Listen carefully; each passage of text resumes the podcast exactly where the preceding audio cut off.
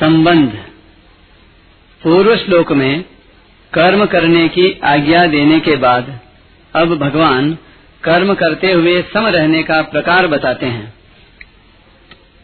योगस्थः कुरु कर्माणि साङ्गान् त्यक्त्वा धनञ्जय सेध्य सेध्यो समो भूत्वा समत्वाम् योग उच्यते। हे धनंजय, तू आसक्ति का त्याग करके सिद्धि असिद्धि में सम होकर योग में स्थित हुआ कर्मों को कर, क्योंकि समत्व ही योग कहा जाता है। व्याख्या। संगम त्यक्वा किसी भी कर्म में, किसी भी कर्म के फल में, किसी भी देश, काल, घटना, परिस्थिति, अंतकरण, बहिकरण आदि प्राकृत वस्तु में तेरी आसक्ति न हो, तभी तू निर्लिप्तता पूर्वक कर्म कर सकता है। अगर तू कर्म, फल आदि किसी में भी चिपक जाएगा तो निर्लिप्तता कैसे रहेगी? और निर्लिप्तता रहे बिना वह कर्म मुक्तिदायक कैसे होगा? सिद्ध सिद्धियो हो समो भूतवा। आसक्ति के त्याग का परिणाम क्या होगा? सिद्धि और असिद्धि में समता हो जाएगी। कर्म का पूरा होना अथवा न होना, सांसारिक दृष्टि से उसका फल अनुकूल होना अथवा प्रतिकूल होना, उस कर्म को करने से आदर निरादर प्रशंसा, निंदा होना, अंतकरण की शुद्धि होना अथवा न होना, आदि आदि जो सिद्धि और असिद्धि है, उसमें सम रहना चाहिए। टिप्पणी। इस विषय में श्री शंकराचार्य जी महाराज गीता दो अड़तालीस की व्याख्या करते हुए कहते हैं, योगस्थ सन कुरु कर्माणि केवलमीश्वरार्थम तत्रापीश्वरो में तुष्यत्विति। संगम त्यक्त्वा धनंजय फल तृष्णा शून्येन क्रियमाणे कर्माणि सत्व शुद्धिजा ज्ञान प्राप्ति लक्षणा सिद्धि तद विपर्ययजा, असिद्धि। तयो सिद्ध सिद्धियोरपि समस्तुल्यो भूत्वा कुरु कर्माणि। कोऽसौ योगो यत्रस्थः कुर्वीत्युक्तमिदमेव, तत् सिद्ध सिद्ध्यो समत्वं योग उच्यते। हे धनंजय योग में स्थित होकर केवल ईश्वर के लिए कर्म कर। उसमें भी ईश्वर मेरे पर प्रसन्न हो जाए। इस संग को, यानी कामना को छोड़कर कर्म कर। फल तृष्णा रहित पुरुष के द्वारा कर्म किए जाने पर अंतकरण की शुद्धि से उत्पन्न होने वाली ज्ञान प्राप्ति तो सिद्धि है, और उससे विपरीत ज्ञान प्राप्ति का न होना असिद्धि है। ऐसी सिद्धि असिद्धि में सम होकर, अर्थात दोनों को तुल्य समझकर कर्म कर। वह कौन सा योग है जिसमें स्थित होकर कर्म करने के लिए कहा है? यही जो सिद्धि और असिद्धि में सम होना है, इसी को योग कहते हैं।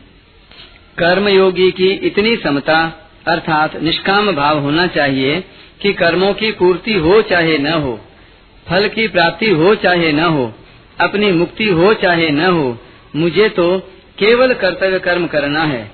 साधक को असंगता का अनुभव न हुआ हो, उसमें समता न आई हो तो भी उसका उद्देश्य असंग होने का, सम होने का ही हो।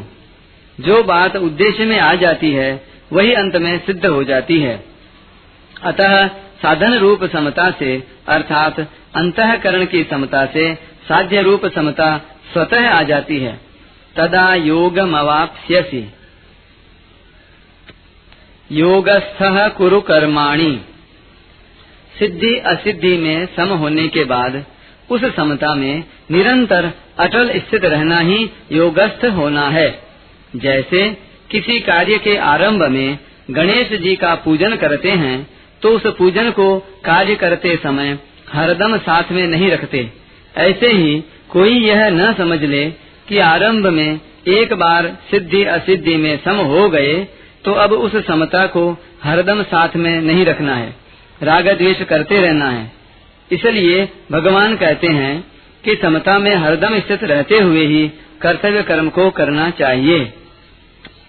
समत्वम योग उच्यते। समता ही योग है, अर्थात समता परमात्मा का स्वरूप है। वह समता अंतकरण में निरंतर बनी रहनी चाहिए। आगे पाँचवें अध्याय के उन्नीसवें श्लोक में भगवान कहेंगे कि जिनका मन समता में स्थित हो गया है, उन लोगों ने जीवित अवस्था में ही संसार को जीत लिया है, क्योंकि ब्रह्म निर्दोष और सम है। अतः उनकी स्थिति ब्रह्म में ही है। समता का नाम योग है। यह योग की परिभाषा है। इसी को आगे छठे अध्याय के तेईसवें श्लोक में कहेंगे कि दुखों के संयोग का जिसमें वियोग है, उसका नाम योग है। ये दोनों परिभाषाएँ वास्तव में एक ही है। जैसे दाद की बीमारी में खुजली का सुख होता है और जलन का दुख होता है, पर ये दोनों ही बीमारी होने से दुख रूप हैं। ऐसे ही संसार के संबंध से होने वाला सुख और दुख दोनों ही वास्तव में दुख रूप हैं। ऐसे संसार से संबंध विच्छेद का नाम ही दुख संयोग वियोग है।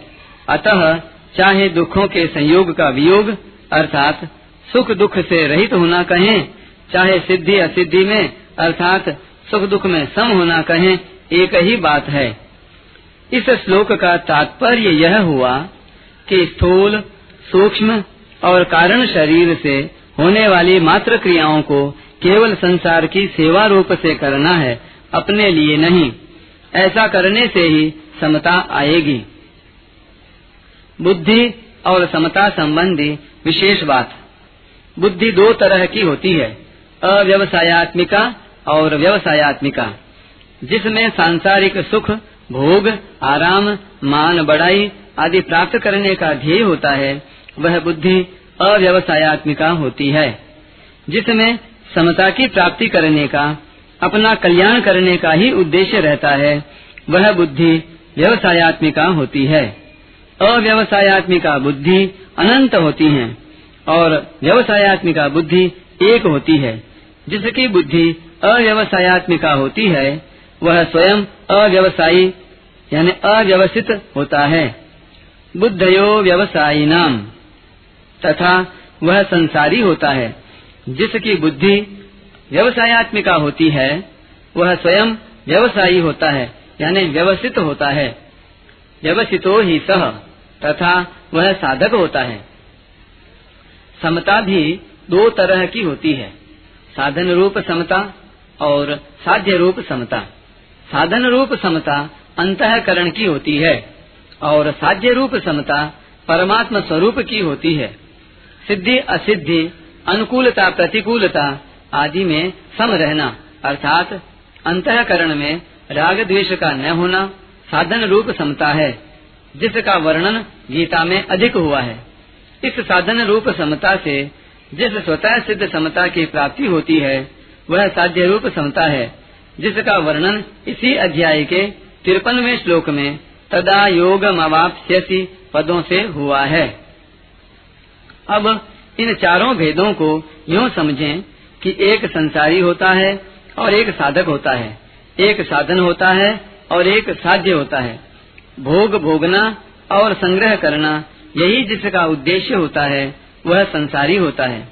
उसकी एक व्यवसायत्मिका बुद्धि नहीं होती। प्रत्युत कामना रूपी शाखाओं वाली अनंत बुद्धियाँ होती हैं। मेरे को तो समता की प्राप्ति ही करनी है, चाहे जो हो जाए। ऐसा निश्चय करने वाले की व्यवसायत्मिका बुद्धि होती है। ऐसा साधक जब व्यवहार क्षेत्र में आता है, तब उसके सामने सिद्धि, असिद्धि, लाभ, हानि, अनुकूल, प्रतिकूल परिस्थिति आदि आने पर वह उनमें सम रहता है राग द्वेष नहीं करता। इस साधन रूप समता से वह संसार से ऊँचा उठ जाता है। इहैव तैर्जित सर्गो ये शाम साम्ये स्थितम मन। साधन रूप समता से स्वतः सिद्ध समरूप परमात्मा की प्राप्ति हो जाती है। निर्दोषम ही समम ब्रह्म तस्माद ब्रह्मणि ते स्थित। परिशिष्ट भाव। पातंजल योग दर्शन में चित्त वृत्ति निरोध रूप साधन को योग कहा गया है। योगश्चित्त वृत्ति निरोध। इस योग के परिणाम स्वरूप दृष्टा की स्वरूप में स्थिति हो जाती है। तदा दृष्टु स्वरूपे अवस्थानम इस प्रकार पातंजल योग दर्शन में योग का जो परिणाम बताया गया है, उसी को गीता योग कहती है। समत्वम योग उच्यते। तम विद्या दुख संयोग वियोगम योग संगीतम। तात्पर्य है कि गीता चित्त वृत्तियों से सर्वथा संबंध विच्छेद पूर्वक स्वतः सिद्ध सम स्वरूप में स्वाभाविक स्थिति को योग कहती है। इस योग अर्थात समता में स्थित होने पर फिर कभी इससे वियोग अर्थात व्युत्थान नहीं होता। इसलिए इसको नित्य योग भी कहते हैं। चित्त वृत्तियों का निरोध होने पर तो निर्विकल्प अवस्था होती है। पर समता में स्वतः सिद्ध स्थिति का अनुभव होने पर निर्विकल्प बोध होता है, सहजावस्था होती है। निर्विकल्प बोध अवस्था नहीं है, प्रत्युत संपूर्ण अवस्थाओं से अतीत तथा उनका प्रकाशक एवं संपूर्ण योग साधनों का हल है। अवस्था तो निर्विकल्प और सविकल्प दोनों होती है, पर बोध निर्विकल्प ही होता है। इस प्रकार गीता का योग, पातंजल योग दर्शन के योग से बहुत विलक्षण है। पातंजल योग दर्शन के योग का अधिकारी वह है जो मूढ़ और क्षिप्त वृत्ति वाला नहीं है। प्रत्युत विक्षिप्त वृत्ति वाला है। परंतु भगवान की प्राप्ति चाहने वाले सब के सब मनुष्य गीता के योग के अधिकारी हैं। इतना ही नहीं। जो मनुष्य भोग और संग्रह को महत्व न देकर इस योग को ही महत्व देता है और इसको प्राप्त करना चाहता है, ऐसा योग का जिज्ञासु भी वेदों में वर्णित सकाम कर्मों का अतिक्रमण कर जाता है। जिज्ञासुरपि योगस्य शब्द ब्रह्माति वर्तते।